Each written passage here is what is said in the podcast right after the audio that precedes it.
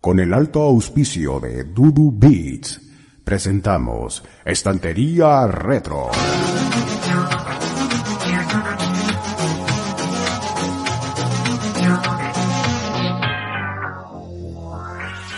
Ya preparamos el VHS donde el recuerdo es el punto más importante. Subamos a nuestra biblioteca virtual donde nada hará falta. Comienza Estantería Retro.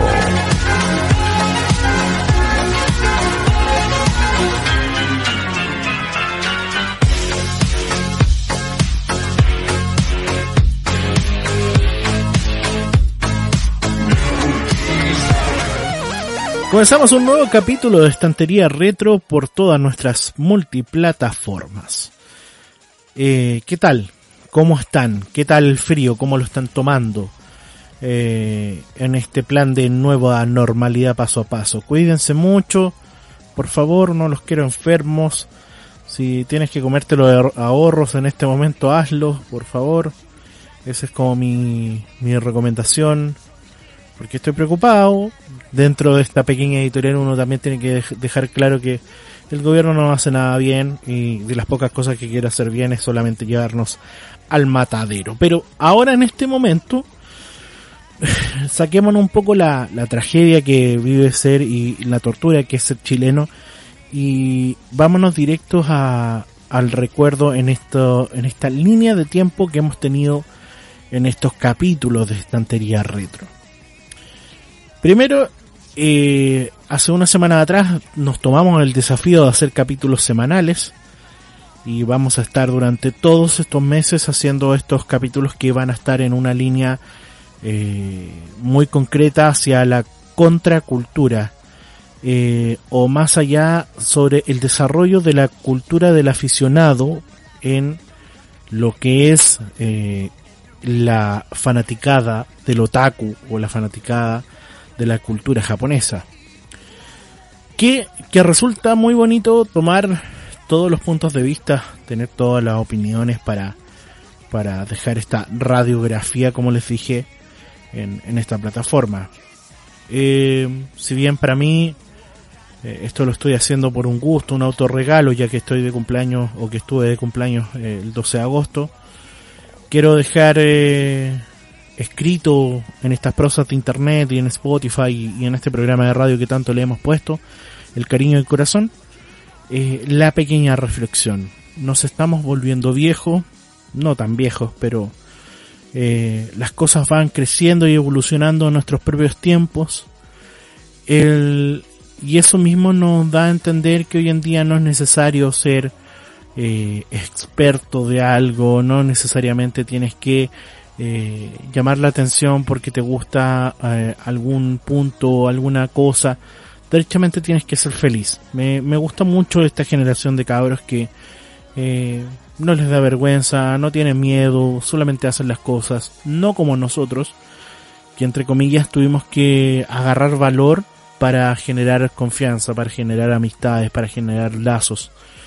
Y, y dentro de esta, de este mismo lazo, eh, hemos generado un punto hacia el reconocimiento, hacia grupos eh, y lo más cercano a una fraternidad dentro de una universidad. El día de hoy vamos a hablar de Otaku Sach eh, y vamos a hablar de cómo este mismo grupo eh, fue uno de los uno de los tantos pilares para generar eventos de anime si no conoces Otaku Sach, si no conoces a gran parte de su trabajo o gran parte de las cosas que vivieron, eh, les quiero dejar la pequeña reflexión. No hubiese sido un evento solidario tan distinto como el de Otakuton si no hubiésemos tenido un Otaku Sach. No hubiésemos tenido ciclos o eventos eh, muy distintos si no hubiese sido por el trabajo de algunos estudiantes que se dedicaron a juntarse desde una banquita a desarrollar y gritar a los siete vientos que eran fanáticos de algo. Yo, en mi opinión, desde lo más cercano, eh, tengo dos buenos recuerdos que me gustaría contarlos. Una vez me invitaron al programa radial eh, llamado Otaku, no, Universidad Friki.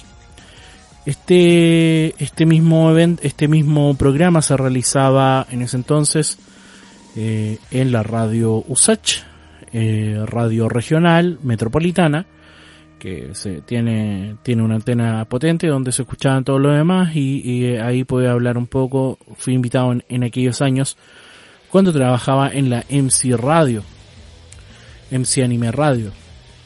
En esos años eh, era muy cercano de Roy Barrera y, y, se veía una muy buena comunidad que tenía muy buenas, muy buenos elementos, que tenía muchas ganas de hacer cosas por la comunidad.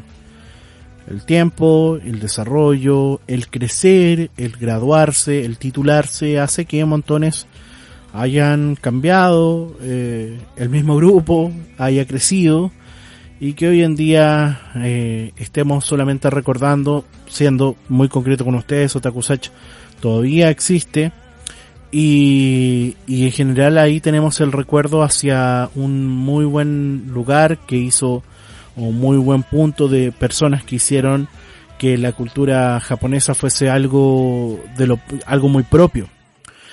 Yo si bien no soy una persona que maneja el idioma, yo si bien no soy una persona que maneja muchos términos, soy un apasionado por, por la cultura japonesa.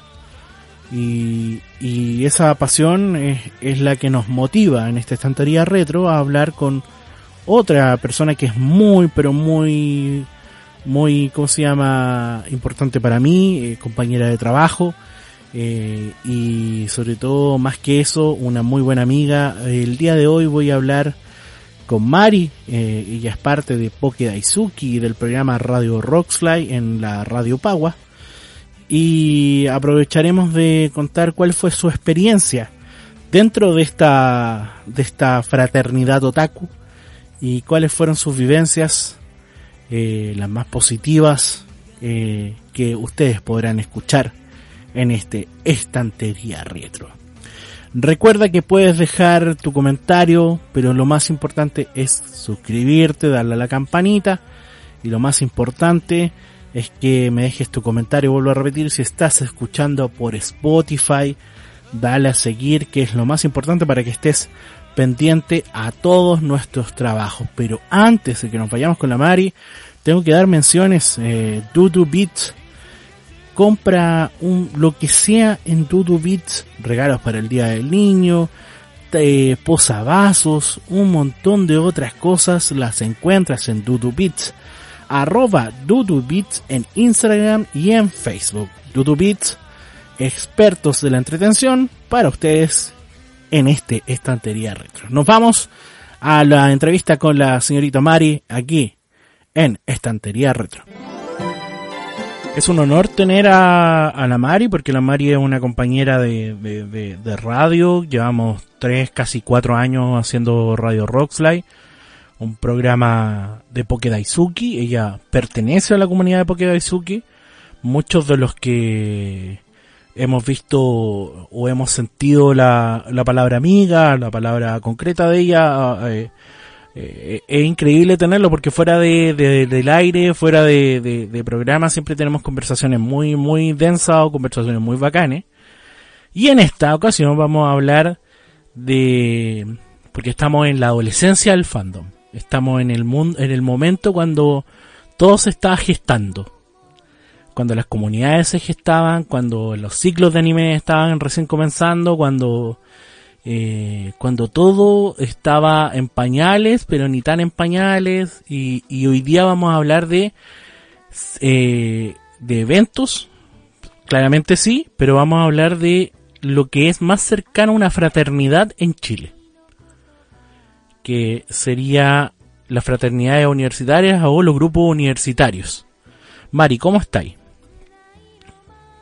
Bien, Machi, y obviamente muchas gracias por invitarme, eh, tanto como parte de, de, ¿cómo se llama?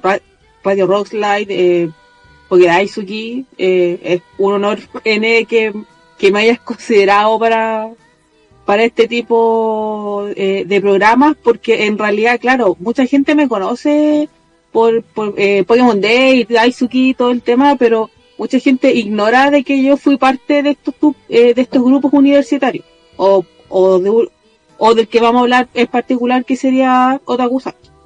Primero, ¿cómo llegaste a Otakusachi? Ya, primero tenéis que ser parte de Usachi, es obvio. en un principio sí. En un principio sí. Porque igual se, eh, fue algo que se fue que se fue generando de forma eh, desde cierto punto de forma súper así como natural. Eh, ¿Cómo llegué yo? es, lo que te voy a contar. Eh, hasta donde yo tengo entendido, hasta donde yo sé hasta ahora, Otaku Sach eh, estaba haciendo, yo entré a Usach el año 2004 eh, y tengo entendido que creo que durante el 2003 ellos habían estado haciendo ciclos de anime en la universidad. Creo, si no me equivoco.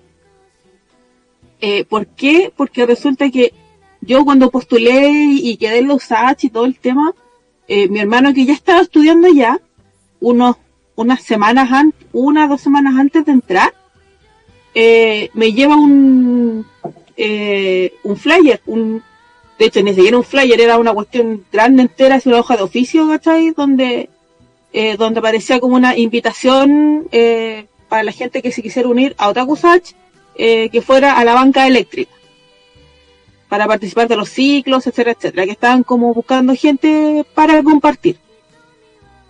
Y yo fue como, ahí me, me dijo, ya que a ti te gusta el anime y todas esas cosas, como está eso. Y fue como, ah, bacán, ya, voy a ver qué onda. Eh, y como durante la primera semana, mi semana de cachorra, o por ahí más o menos, eh, busqué cuál era la cuál era la banca eléctrica, obviamente preguntando porque no tenía idea de dónde había ni una cuestión. No, no, si la banca eléctrica está ahí, mira, pasa por acá, atraviesa esa calle, no es que los H es como una ciudadela, entonces como que te dan indicaciones como, como de calles. Eh, y esta es una banca verde grande, se ve de lejos. Ah, ya. Pues ya llegué y eh, eh, llegué a la facultad eléctrica y no veía a nadie así como que yo dijera, o no sé, alguien con un cartel o algo así, no había nada me senté en una banca así como de plaza y, y vi si llegaba alguien más, pues, ¿cachai? Y ahí en ese periodo, eh, bueno, yo, creo que llegué antes, porque llegamos como a la hora de almuerzo, entonces yo como que terminé las clases y me fui para allá. Y, en eso llegaron quienes eran los fundadores del, del grupo en ese periodo. Eh, no recuerdo bien los nombres de todos, pero yo a quienes más recuerdo es a Sebastián, que, de cariño con el tiempo le, le terminamos diciendo quesote, porque era el gran quesote en ese tiempo, porque era el jefe, el líder. Eh, también recuerdo a la Yuki, alguien con quien me comunico por redes sociales hasta el día de hoy. Eh, ella fue de las primeras en llegar, no fue fundadora si no me equivoco. Y habían otros chicos con, eh, que también fundaron el grupo, pero ahora en este momento preciso no recuerdo bien los nombres. Estuve haciendo memoria, pero no me he acordado. No me logré acordar. Y de hecho, más de alguno de ellos por temas de que, porque lo, lo que comenzó a pasar fue que quienes fundaron Otaku Sach comenzaron a, eh, comenzaron a llegar a su cuarto quinto año de universidad. Por ende se estaban titulando. Y eso obviamente conllevaba a que ellos iban a tener que dejar el grupo, no porque no quisieran seguir, sino que porque tenían que entrar a trabajar. Entonces era algo súper entendible. Por eso es como que no tengo, no, no tengo tanto recuerdo de los fundadores. Sebastián fue el, fue, uno, fue uno de los que más, más permaneció en el grupo después de haberse titulado. ¿Había un paso de antorcha eh, hacia el liderazgo? hubo una especie de paso de antorcha, pero aún así el, el eh, eso igual era algo que era más como entre comillas, o sea, no era algo, era algo que tú más veías en la acción que en el, en un simbolismo o que se hiciera una celebración al respecto o algo así. Porque igual, en ese sentido, el grupo igual, fue, porque eh, yo pongo el contexto, el, el grupo Otaku Sach, el, el, que hacía los ciclos hasta el año 2004, eran eh, cinco personas que estaban ya en sus últimos años de universidad y por ende estaban, algunos estaban en tercero, otros cuarto y quinto. Eh, entonces, el, lo que al final, en el año que yo llegué, lo que comenzó a haber fue una renovación del, de la gente que estaba en el grupo. O, o fue en el año en el que como está, como estaba este, entre comillas, boom del anime, eh, mucha gente en ese año fue, ese año fue particularmente bueno para el grupo porque entró mucha gente. Pero antes de eso, yo por lo menos yo no tenía, yo,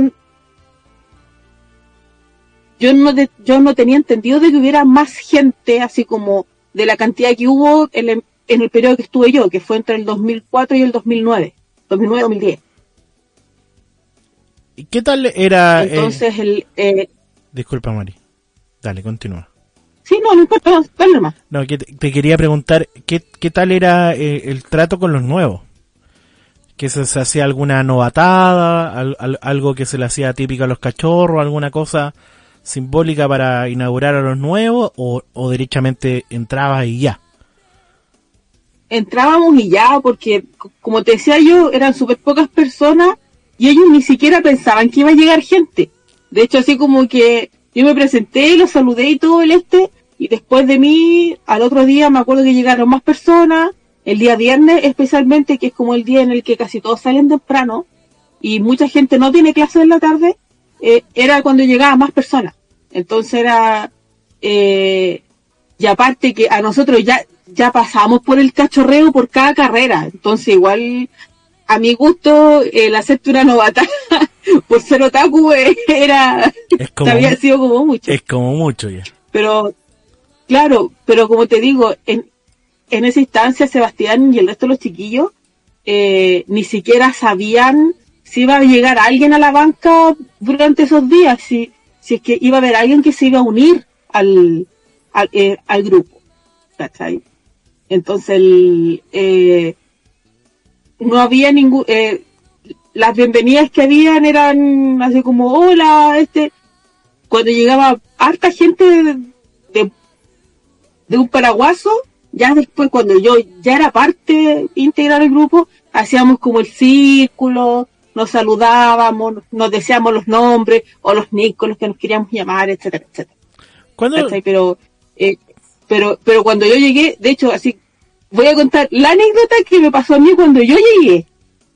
El día que yo llegué, saludé a los chiquillos, nos, obviamente nos pusimos a conversar de anime, de ñoñerías y cosas varias. Y justo esa semana era la semana, si no me equivoco, del joven combatiente. Ay. Porque, porque el calendario dice que el tercer lunes es el día del joven combatiente, pero el USACH pasa a ser la semana del joven combatiente, por lo general.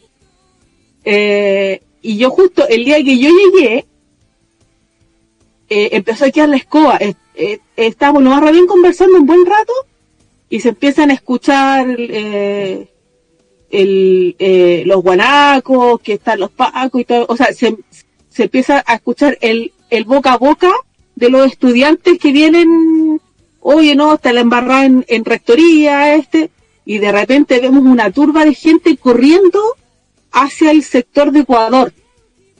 Nosotros, ¿qué onda? Así como, loco, viene el guanaco. Y creo que había entrado carabineros a la universidad. Entonces fue como, oh, shit. Así que fue como que yo agarré mis cosas y, miré a los chiquillos. Y los cabros lo único que me dijeron, bienvenida a los H.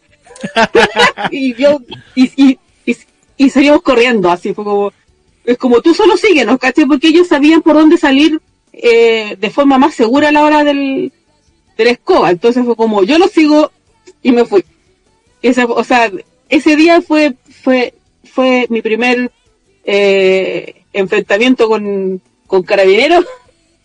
O sea, mi, mi primera arrancada con carabineros y mi primer día te gustaste. Qué cuático. Qué cuático. Eh, ¿Cuándo la gente de Otakusach se empezó a, empezó a notar la responsabilidad que tenían Ah, por la comunidad otaku? ¿Cuándo se dieron cuenta que eran importantes para la comunidad otaku en Santiago? Ay, la pregunta. Uf, de darnos cuenta, yo creo que nos fue antes de la segundo Otakutón, podría ser.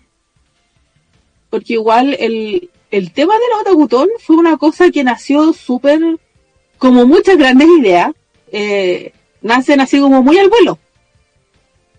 Eh, así como en conversa súper random, porque claro, Otaku para mí comenzó ¿cachai? como juntarnos todos los días a la hora de almuerzo o cuando teníamos ventana eh, en la banca eléctrica, conversar, ñoñar, eh, intercambiar series o, intercambiar material eh, o hablar muchas cosas sin sentido. Recuerdo que había muchas conversaciones muy súper densas, pero no densas así como de, como de tensión, sino que densas, no sé, por el punto de intentar e, explicar la física detrás de X niñería. a eso me refiero con densa. Eh, y de repente durante el, durante mediados del 2004, que fue el primer año que yo estuve, eh, aparece esta idea de, de Otakutón. Eh, así fue como que entre medio yo me entero que, que Sebastián y el resto de los chiquillos estaban estaban como viendo la forma de, a lo mejor es, como pucha si somos varios porque habíamos estado eh, trabajando en el tema de los ciclos. Teníamos nuestro ciclo regular de anime los días miércoles. Los días miércoles como de 5 a 7, una cosa así. Eh, y aparte de eso, como los chiquillos vieron que habían, que, que había ya un grupo grande de gente, llámese grande de un regular de 20, 30 personas, y, y disculpa que como que te escuché algo y no y no cachaguera. Eh, entonces como que no recuerdo bien cómo nació la idea de Otakutón, pero claro, ahí empezamos como con la idea de que ya, vamos a hacer este evento para que para para, para, recaudar fondos eh, para la Teletón, etcétera, etcétera, para no des porque nosotros nosotros siempre, y aparte que por muchos programas, por mucho, por, mucha tele, eh, los otakus siempre quedábamos como súper estigmatizados por el tema de que no, estos cabros viven en, viven en otro mundo, no, están ni ahí, ni con el país, ni con la gente, ni con lo que pasa, ellos viven su mundo. Para la gente. Entonces, nosotros de alguna, entonces, nosotros conversamos de alguna manera, de alguna manera de, eh, de, dar vuelta a ese concepto que tenía la gente del otaku del ñoño promedio. Para el rector de Lusache en ese entonces, Otaku Sachi, ¿qué era? ¿Era una carga? ¿Era algo importante? ¿Era algo que está en evaluación? No, en ese tiempo no éramos nada, o sea, no éramos nada para... Porque eh, éramos uno de los grupos, no estoy porque yo me acuerdo que después de un punto, eh, al tener una cierta cantidad de miembros, eh, un grupo pasaba a ser a un grupo oficial o a un club oficial del, eh, de la universidad. Y eso era parte, y, eso era algo que manejaba, si no me equivoco, si no me equivoco, porque eh, ese tipo de situaciones no las manejaba yo, por eso es como yo cuento lo que recuerdo. Eh, llámese el, eh, así que si estoy equivocada, que alguien corrija después. Eh, eso lo veía lo que era el centro de alumnos de la USACH. Porque eran clubs formados por alumnos del, de la universidad. Entonces era, eh, eh, era algo que no, por lo menos para mí, nosotros no éramos, no éramos nada para, por ejemplo, rectoría, porque rectoría en una universidad es, algo así como, no, muy arriba.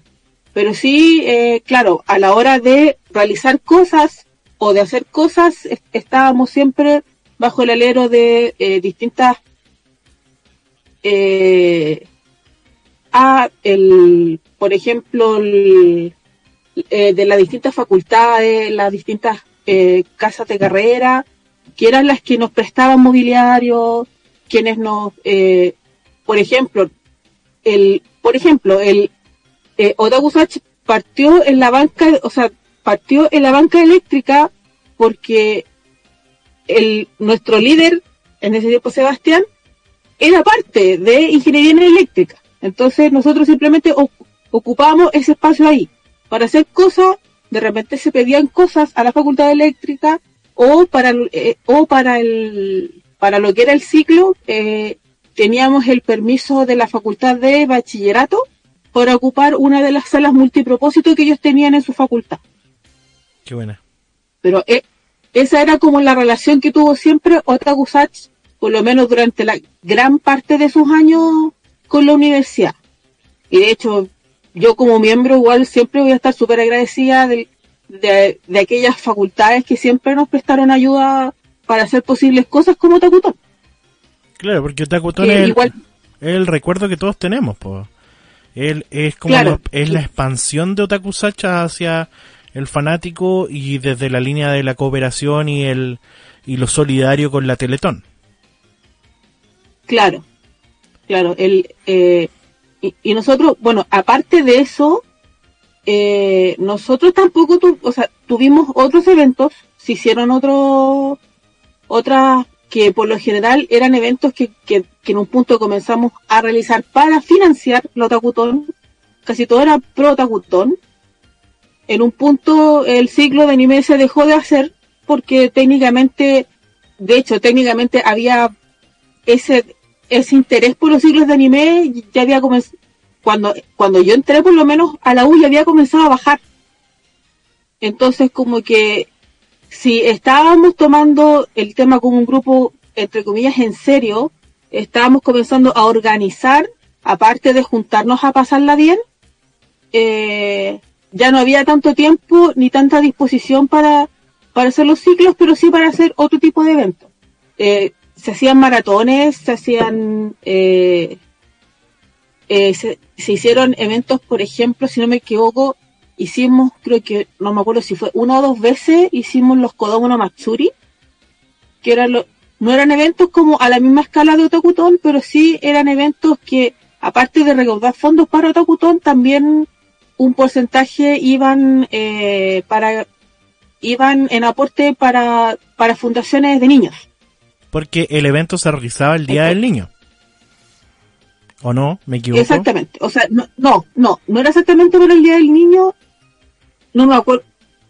Ahora te mentiría si, si, si es que te diría fecha. Porque igual para nosotros el tema de las fechas también era un tema porque, porque dependíamos mucho de las fechas de la universidad de la disponibilidad de las facultades para prestarnos mobiliario o para prestarnos, no sé, parlantes, eh, tarimas para escenario y todo ese tipo de cosas. Pero no me acuerdo, no me acuerdo si era exactamente para el Día del Niño. Pero sí hacíamos, eh, hicimos más de algún evento aparte aparte de Otakutón que eran a beneficio de distintas organizaciones eh, para niños, adultos mayores, y cosas así. Así que nuestro granito de aporte no fue solamente eh, hacer la Teletón en, esos casos. Claro, yo me acuerdo un, un gran evento que hicieron que era gratuito, que era eh, el día de la ceremonia del té, que se realizó durante como tres años consecutivos. Y, era como un, Matsuri más japonés, pero tenía la ceremonia del té. Fui como a cuatro de esos o tres de esos. El, ojo, ojo, el, el festival japonés, el Matsuri japonés que se hacía en, la Universidad de Santiago todos los años, no era realizado por nosotros. Y eso era algo que mucha gente se confundía. Mira, qué bueno. Era algo. El, o sea, porque claro, se hacía. Porque si mal no recuerdo, a lo que tú te refieres es al eh, Nihon no Matsuri que se hacía todos los años en, en humanidades o a veces se hacía eh, en sectores como más amplios. Una vez se hizo, me acuerdo, en uno de los salones más grandes que había en Los eh, y ese era un trabajo conjunto de la carrera de, de, eh, de la carrera de traducción inglés-japonés, inglés-portugués, en conjunto con la, eh, no me acuerdo si era con la embajada o era con la, ah, se me fue el nombre, eh, la... Chileno Instituto? Ayuda a Chile, eh, la Asociación de Cultura. Eh, ah, ya. Eh, el Instituto Chileno Japonés. Se me olvidó, fue como, tengo el, lo tengo siempre en la mente el instituto, como que ahora se me había olvidado el nombre. pero había, había colaboraciones desde gente muy, muy cercana a lo que era la embajada de Japón, porque obviamente mucha gente que enseñaba en la universidad probablemente tenía que ver con, con estas organizaciones, pero no era algo que usara Tokusachi.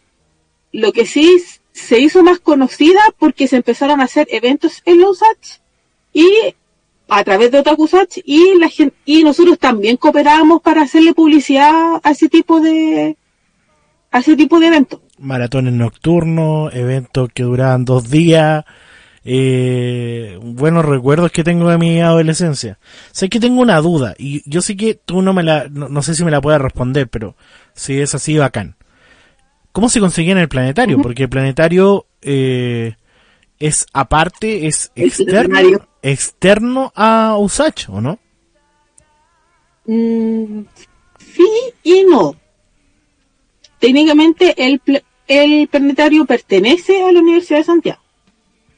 Es parte del mobiliario eh, de, de la Universidad de Santiago, pero está más abierto a actividades externas que internas. Por eso es que como que eh, no se nota tanto si es eh, de los hachos o no, pero sí, es de los hachos. Buenísimo. Porque tengo eh, el, el nos conseguimos exactamente el planetario, no lo recuerdo, pero recuerdo que fue la primera vez, fue fue eh, bueno, es que como en todo trámite, en toda universidad, siempre va a ser algo súper eh, burocrático. Pero, pero, bueno, después, no me acuerdo si, creo, no, no estoy muy segura si fue antes o después de la primera Tagutón que, eh, que nosotros quisimos tener, porque el ideal era como sentar un precedente de que existíamos como, como organización y para eso se, eh, se hizo el trámite para hacer una ONG, eh, para hacer una organización no lucrativa. Eh, eso se consiguió, eh, fue una organización reconocida por el Estado como una, como una entidad no lucrativa, eh, y de esa manera logramos tener el contacto con la Teletón y que ellos no, nos tomaran como, como uno de los eventos oficiales que recaudaba fondos para la Teletón. Claro. Eh, y bajo ello, y eso también, el, el, el, el ser como una entidad legal, por decirlo así, también nos daba facilidades para conseguir el, el planetario porque ya no era un alumno X que se conseguía un local cualquiera, sino que era un grupo responsable que eh, eh, arrendaba el planetario. No recuerdo si había un gasto de arriendo o no. Eso sí no lo recuerdo. Pero la idea de lo el hacerlo en Lusach era obviamente por intentar abaratar la mayor cantidad de costos posible, para poder aportar la mayor cantidad posible. No sé si te pasa a ti, pero, pero, no sé si te ¿Mm? pasa, pero no, no, no te da algo de nostalgia. Eh, yo sé que tú eres parte de la universidad y todo lo demás, pero para los que no fuimos nunca parte de la universidad y que fuimos a estos eventos, ¿no te da nostalgia el, el lugar como el planetario, el, cuando se hacen estos eventos de los Takutón en la actualidad en el mismo, en la misma USACH, pero sin e, esa parte del planetario, ¿no te, ¿no te da algo de nostalgia el tiempo que se vivió? El que, el que, el que no se haga e, en el planetario. Así es. No sabía decirlo bien porque en realidad las que eh, las no recuerdo bien cuántas otakutones logramos hacer en el planetario de hecho, creo que fueron solamente dos. Y si no me equivoco, ya para la tercera ya estábamos haciéndolo en el... Eh, o no me acuerdo ya en qué número. Así, disculpa así como eh, lo vago, porque eh, hay que tener en cuenta que ya pasaron más de 10 años de esto. Entonces, es como que igual intento hacer memoria porque claro, llegó un punto, de hecho, per se, para la primera Otakutón ya se nos hizo chico el planetario. Eh, para la segunda creo que lo tuvimos que hacer igual en el planetario y para, creo que de la tercera en adelante comenzamos a hacerlo en todo lo que era el, sector que estaba al lado del planetario, pero estaba en la universidad, que era, que, que es el sector del frontis, eh, y parte de la facultad de economía y negocios, eh, que está eh, de, de, de la universidad que está junto con, con, el que todos le decíamos el mall, que era este como galpón gigante lleno de salas. Ahí fue como donde más se hicieron versiones del Otakutón más que en el planetario. Y de hecho en distintas ocasiones tuvimos, nos pudimos conseguir más terreno que en otras ocasiones. Mari. Entonces igual así como así como darme nostalgia, el planetario a mí me da nostalgia, yo cuando pongo un pie en la Usacha, yo siento nostalgia. Y en general la, la comunidad, la comunidad de Otakusachi, el grupo humano, eh, ¿qué tal? ¿Cómo, cómo se vivía eh, el momento de tomar decisiones y todo lo demás? ¿Era, era complicado, era álgido o había, había conclusiones rápidas y todo era expedito?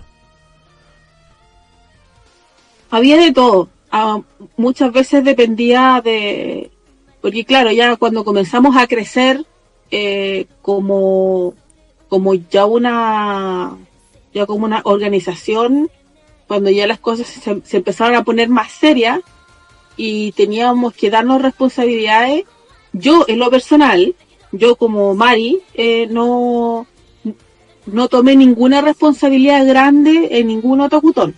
Yo era más de tomar eh, funciones más pequeñas, eh, cuidar ciertos stands, tener ciertas funciones muy, eh, muy puntuales. En una recuerdo haber estado encargada de lo que era montaje, en, en parte del montaje. Pero eso fue lo mayor que pude haber hecho en, en un cierto punto. Pero sí, el, llegó en un punto en el que ya como en casi todo evento bueno, para la gente que se entiende un poco en lo que es el, la administración de un evento de anime o ñoño, eh, existía el, productor y después venían los, los distintos directores de las distintas áreas según de, de, de, qué es lo que se hacía en el, en el evento. Teníamos nuestro eh, la persona que está encargada de, de, de todo lo que era montaje, desmontaje, la encargada de cosplay, la encargada del, eh, él o la encargada del sector de videojuegos, etcétera, etcétera. Qué bacán. Y muchas veces dependía así como, como tomando en cuenta de que en cierta forma igual muchos de nosotros no éramos tan maduros como podríamos haber sido tiempo después, eh, igual había gente que, que costaba que salieran decisiones o costaba que salieran cosas porque eh, había gente que tenían ciertos cargos que a lo mejor eh, querían hacer las cosas de un modo, pero estaban viendo que no se podían hacer y resulta que se frustraban, eh, existía mucha frustración, mucho, mucha, esto no va a resultar, pero a la larga y a la corta, después como de todos estos años, yo igual, o sea, yo en parte lo atribuyo a lo que es un poco de inmadurez no de inmadurez mental ni nada por el estilo, sino que eh, de nuestra falta de experiencia en, el, en ese tipo de situaciones. Porque algunos, eh, algunos universitarios podrán, no sé, haber trabajado en un call center para pagarse los estudios, habrán trabajado en algún en alguna tienda de retail para pagarse los estudios, pero ninguno de nosotros jamás había trabajado en un evento así como como Anime Expo que en ese tiempo era como la comparativa que teníamos. Entonces, el, eh, el irse acostumbrando a ese camino y el cómo distintos miembros de la comunidad se fueron, eh, se fueron creando como se dice en varias partes, el cuero chancho, eh, para tomar las responsabilidades, igual era, era un proceso lento, pero, pero se fue haciendo porque nosotros se fue perfeccionando este evento con el pasar del tiempo, llegamos a un pic y, eso fue bacán. Eh, al final. Claro, porque te ponía a pensar eh, en los buenos recuerdos. Yo sé que suena muy nostálgico porque este programa se trata de eso, pero eh, el asunto más que tengo mucho más recuerdos son de buenos momentos. buenos momentos de todo tipo, en entretención y eh, hasta radiales, porque Otaku Sachi llegó a tener hasta un programa en la frecuencia modulada regional, que sería Universidad Friki, y, y, ahí te pones a pensar el, el qué tan, cuál era tanto el rol de, de estos universitarios que ya tenían mucho que hacer con sus temas de universitario. Es decir, había un rol mucho más grande en ese sentido, o al menos eso como yo lo veo ahora más viejo y todo lo demás. Eh... Sí, era un, era un tema, era un tema. De hecho, para nosotros el tema de, de hecho, el hecho de que yo no haya sido así como alguna directora o alguien que haya tomado un, un cargo más grande en comparación, por ejemplo, a lo que yo hice en Pokémon Day, si, si lo ponemos en comparativa de, de mi labor, eh, fue precisamente por el tema de los estudios. O sea, yo tenía mi carrera por sobre, por encima de todo, incluso por encima del grupo. Yo estaba completamente dispuesta a ayudar y apañar en todo lo que se pudiera el día de o en los días previos, si yo podía, no sé, ayudar a cortar flyers, a pegar flyers, yo ni un problema. Pero mientras nada interfiriera con lo que eran mis estudios. Y esa era una regla casi primordial del grupo. Es como, eh, si, si, te estáis echando un ramo, eh, avísanos y, no, y nosotros te liberamos de cualquier responsabilidad hasta que termine el semestre, por ejemplo. Qué buena. Había gente que cumplía con eso y había gente que no lo cumplía porque siempre hubieron casos de gente que por estar en la banca, ya sea sin hacer nada o ya sea para ayudar eh, en lo que eran los eventos, porque a pesar de que estábamos con este tema de hacer eventos, también éramos universitarios que nos juntábamos a puro lesear. Entonces, igual, no sé, pues, habían casos de, de compañeros de Otakusach que tenían, que pasaban eh, casi todo el día en la banca, se saltaban clases, se echaban ramos por la asistencia. Entonces, existía de todo. Yo era de las que ponían la carrera por sobre todo, por, eh, porque era una, para mí era una responsabilidad mayor. habían otros que intentaban hacer malabares con las dos cosas y había gente que como que se metía tanto en el grupo que terminaba eh, teniendo muchas caídas en la carrera. Claro, mucha irresponsabilidad. Es que claro, eh, yo no lo quiero llamar irresponsabilidad porque uno cuando es eh, adolescente o, joven adulto tiene que aprender de, las caídas en, ese sentido. Eh, ahí es cuando uno, ahí es cuando uno aprende a lo que es, ver, cuáles son tus prioridades. Y hasta dónde puedes o llegar. cuáles deberían ser tus prioridades y, cuáles son las que tus verdaderas prioridades. Claro, claro. Qué bonito eh, el ejercicio. ¿Y qué pasa con la actualidad? Yo sé que esto está afuera, pero viéndolo desde una parada muy, muy ajena, yo también. Eh, y no voy a hablar de Otaku como tal, sino sientes que hoy en día hay nuevos, nuevos fanáticos, nuevas personas que les guste el anime, nuevos, nuevas, nuevas organizaciones que tengan las ganas de eh, dar el todo por el todo para hacer grandes eventos en, en Santiago, sin hablar de las antiguas como Anime Expo, que es la única que va quedando yo creo. Claro, eh, algún grupo que yo podría decir que diga me recuerda mucho a Takusach, siendo súper honesta, no, no considero ninguno.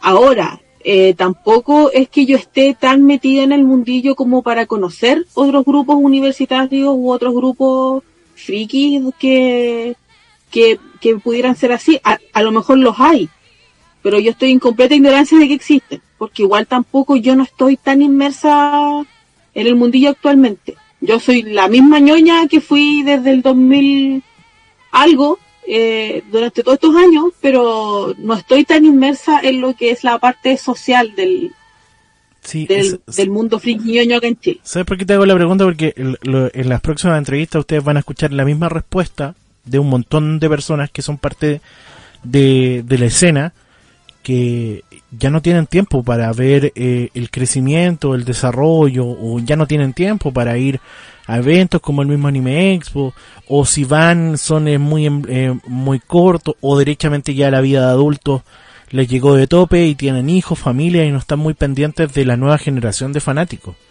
Y ahí es donde yo me pregunto. Claro, Yo, ahí me Ese fue un fenómeno.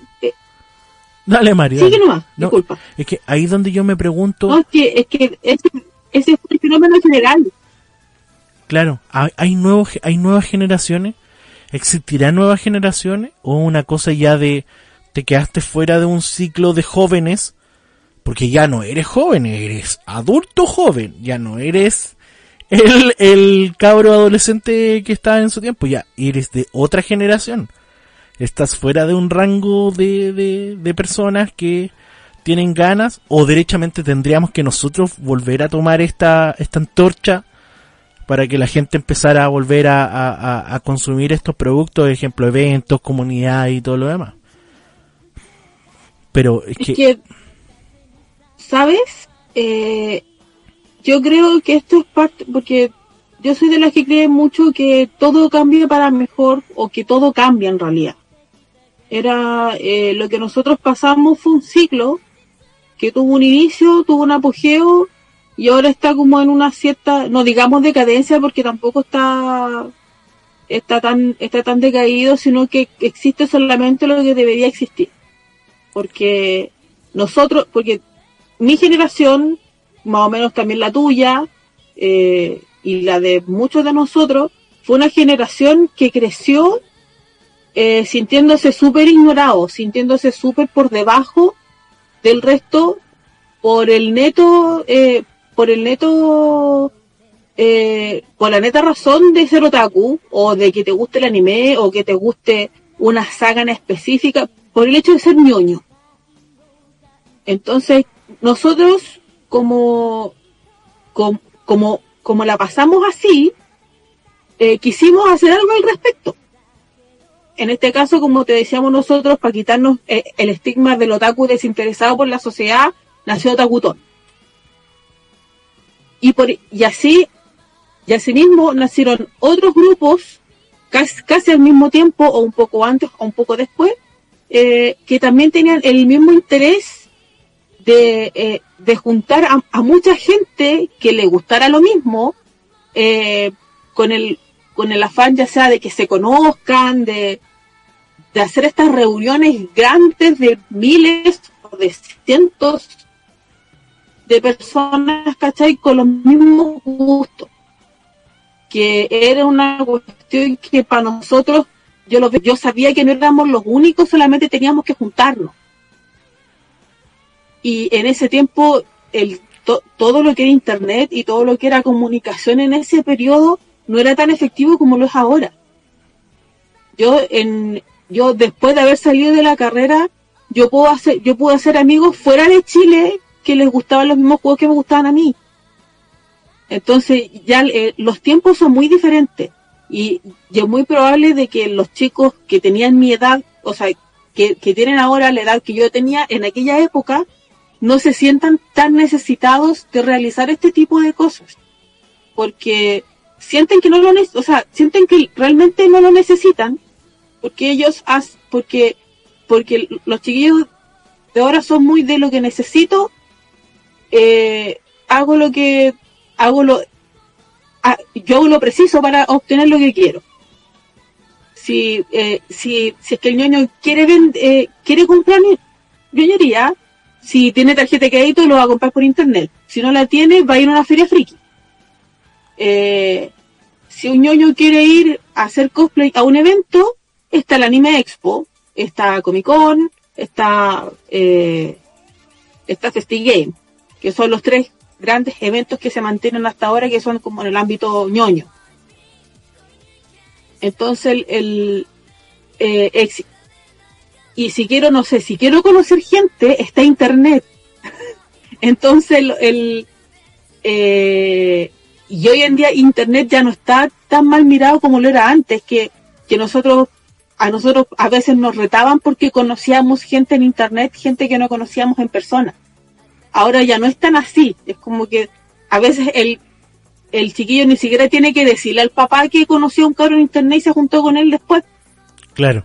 Entonces, el, eh, las cosas como eran en aquellos años no son igual. Yo no digo que sean mejores o peores, sino que son muy diferentes.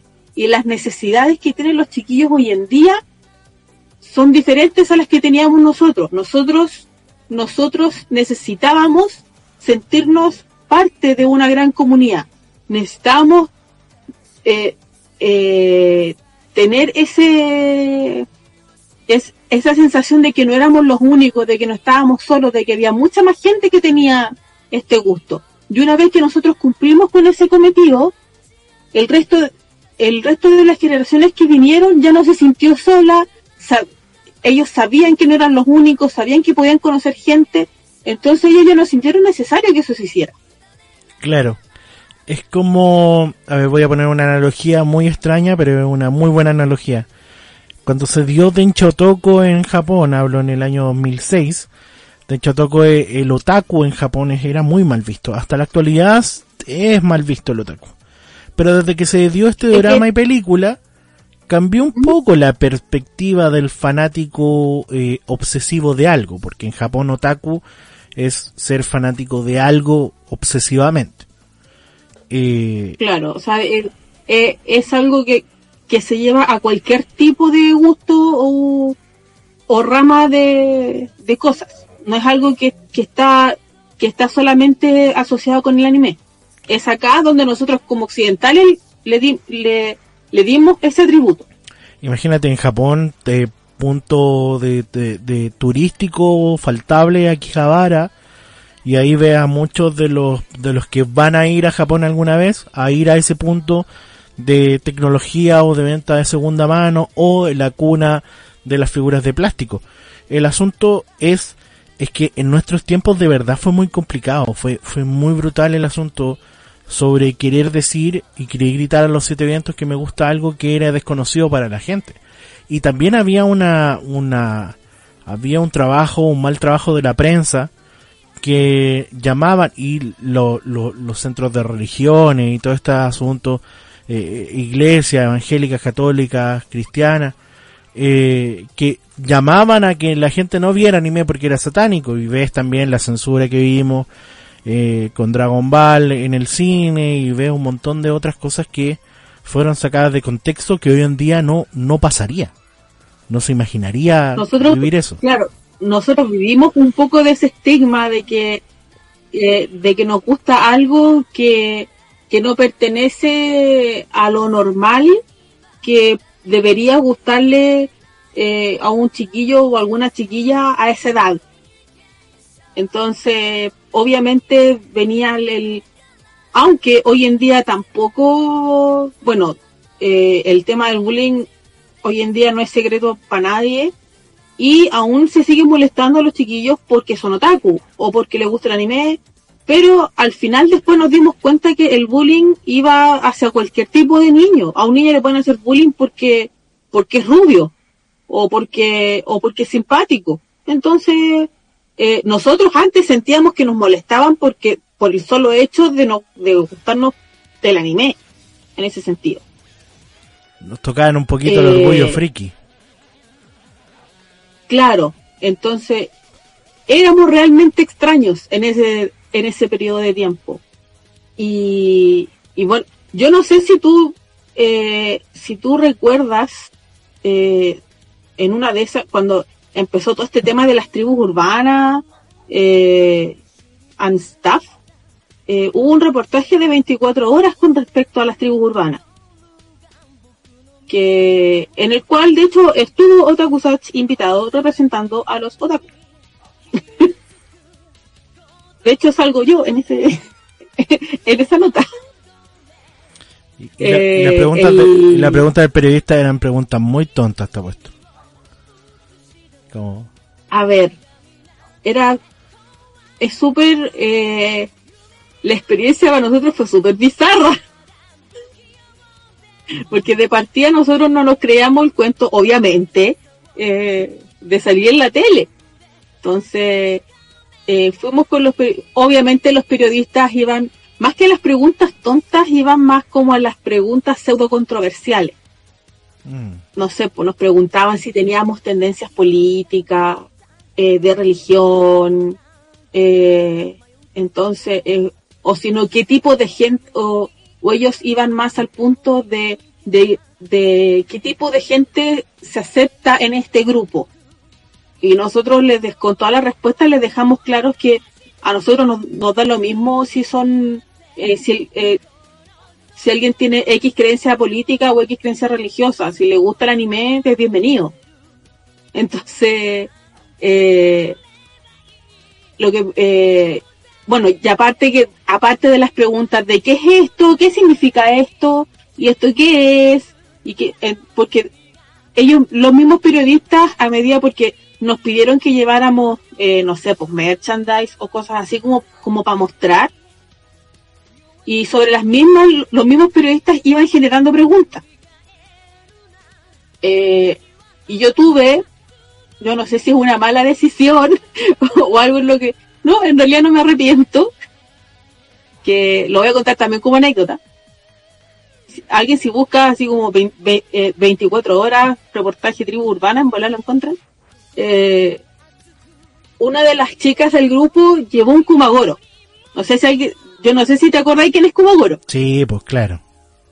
Que era como un el, el, conejo que sale en Gravitation. Así es. Entonces, una de las chiquillas andaba con un Kumagoro para arriba abajo. Y obviamente a, la periodista le, le, llamó la atención el peluche. Y le dice, oye, este peluche es, es, un personaje, es un... ¿Qué es? Y las chicas comenzaron a explicarnos, es un... Eh, es, eh, es un muñeco o, que aparece en una de las series de anime que, y nosotros nos gusta tener como reproducciones de ciertos objetos que salen en las series muchas veces. Ah, ¿y de qué serie es? Y ahí es donde las chiquillas comenzaron a titubear a, a la hora de responder. No, de una serie que se llama Gravitation. Eh, ah, ¿y, y, y, y qué serie es? Como, y las chicas dijeron, ella hoy. O, en este caso Visionen, porque para Gravitation está, eh, el término es Visionen, pero en, ese periodo se le decía ya hoy igual. Y la señora hace la pregunta del millón. ¿Y qué es eso? Y nadie quiere responder. Y es como que se creó el, el silencio incómodo de quién le responde. Obviamente los chiquillos de, del grupo no estaban ni ahí con contestar. Yo lo veía técnicamente ya hoy y la única serie que había visto del género era Gravitation. y yo como buena, así como ya si nadie contesta, contesto yo. Fui e hice un, y le di, y, y le di una definición súper así como de, de diccionario de, de cuál era el género de el ya hoy en, en ese caso, ¿cachai? Que era como que son series de anime o cómics, ¿cachai? Que involucran relaciones heteros, eh, homosexuales. ¿Cachai? Ah, ya. Y ahí la galla se quedó tranquila y siguió preguntando. Pasó. Después pasamos a Otakutón, cómo nació el proyecto, esto, bla, bla, bla. ¿Cachai? Dijimos, puta, ojalá que se queden con los de Otakutón porque es como lo que nos interesa que... Que salga. Que se haga conocido las pelotas, salí yo hablando de los, de los homosexuales. entonces, entonces, bueno, sí salió Tabutón también, pero, eh, pero los diálogos, o sea, la entrevista duró como dos horas y salieron como cinco minutos. El, tomaron las preguntas de divergencia, que era como lo político, lo religioso y los homosexuales. ¿Cachai? Y ahí salí yo dando mi definición de yaoi, etcétera, etcétera. Eh, lo vieron en mi casa, cuando llegué a la banca, era la chica yaoi, siendo que ni siquiera veía yaoi en ese periodo de tiempo. Fue súper, eh, fue chistoso, o sea, en realidad no lo pasé mal. Yo, el, la entrevista para nosotros fue súper bizarra, y después como que yo en un punto como que me pseudo topí porque no me, porque yo no me veía en la pantalla hablando de ella hoy, yo, ¿por qué salgo yo hablando de ella hoy si soy la que yo ni lo veo? y, y, después me estaba molestando a la chica ya hoy y nos faltó el compañero de carrera que vio el que vio el reportaje en su casa y oye Mari saliste en la tele y yo no Dios mío. Pero eso duró un rato y después ya ya pero una es una buena anécdota Oye, mira. Y después me pueden ver así como la yo de como 19 años, una cosa así. no está igual. está igual. Yo, yo por hacer que la entrevista avanzara, yo tuve que me tiré a, contar esa cuestión porque ninguna chica se atrevía. Fue como ya, le doy yo filo. Igual, si te ponía a pensar, es un tema muy delicado hace 19 años hablar del homosexualismo en televisión, igual era un, era un tema. Sí, era, un tema. En ese tiempo era tema, era tema. Entonces, porque igual para muchas de nosotras el, eh, el ver Bishonen o ver ya hoy era una, eh, era entre comillas, no era mal visto, sino que era algo de lo que no se hablaba. Hasta que se la Fuyoshi. Y bueno, y las Pero era algo que, que en ese tiempo no se hablaba muy de, que de hecho en esa época recién con Gravitation comenzó a hacerse más, más conocido por estos lados lo que es el tema del, eh, de los animes con relaciones homosexuales. Sin contar de que, de que se veía desde mucho antes. Mucha gente lo, lo, lo veía antes quizás, pero tampoco lo decía abiertamente. Claro, Con el tiempo eh, el, el, fanático se fue como abriendo a decirlo, a decir abiertamente, no, sé que me gusta esta serie Pichones, me gusta este Yaoi, me gusta este Yuri, etcétera, etcétera. Oye, Mari, vamos a las últimas conclusiones. Las conclusiones más concretas para terminar esta estatería retro del día de hoy. Em, para ti, ¿qué significó Otakusacho? Uf, Otakusacho significó un... Para mí fue una... Fue una puerta que se me abrió. Sí, pero gigante. Porque yo por lo menos cuando estaba más chica yo era de la que tenía una amiga que le gustaba el anime y era, y es como que yo llegué allá y había mucha gente de distintas carreras que también les gustaba lo mismo que a mí, a veces coincidíamos mucho en los gustos y, era súper bacán porque, porque tú podías ir a hablar del, de la ñoñería que se te ocurriera y, y todos te entendían, ¿cachai? Eh, algo que en mi colegio era súper poco visto. Ah, ojo, el, sobre el tema del, de la gente que, que tenía que pertenecer a, a, la universidad para entrar, fue, en realidad fue así el primer año porque solamente nos conocíamos dentro de la universidad. Pero, por ejemplo, mi, mi, en ese periodo mejor amiga estudiaba en el norteamericano y se hizo parte del grupo igual. Nosotros aceptábamos después cuando, llegaban los amigos de que estudian en otras eh, instituciones o que trabajan, ponte tú, también llegaban a unirse al grupo y si querían ayudar, ayudaban. ¿Cachai? Eh, entonces, volviendo al tema, para mí fue como una, fue como una puerta que, que se abrió así como gigante, eh, que me incentivó a conocer gente, que me incentivó a hacer cosas. el grupo como tal, para mí fue una, fue una base de aprendizaje súper grande en, en varios aspectos, en aspectos sociales, en aspectos y en aspectos de todo lo que fue la producción de eventos como tal. Porque claro, o sea, sé que eh, para quien no sepa, yo, yo después de, de Otaku una vez que dejé el grupo, yo me integré eh, a otra productora para después continuar haciendo eventos.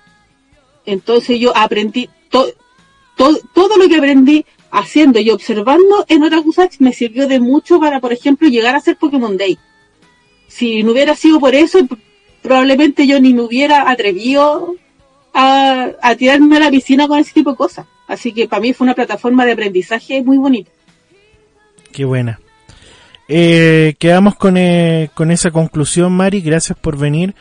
no sé si tenéis, queréis promocionar tus redes o tú, tú me decís.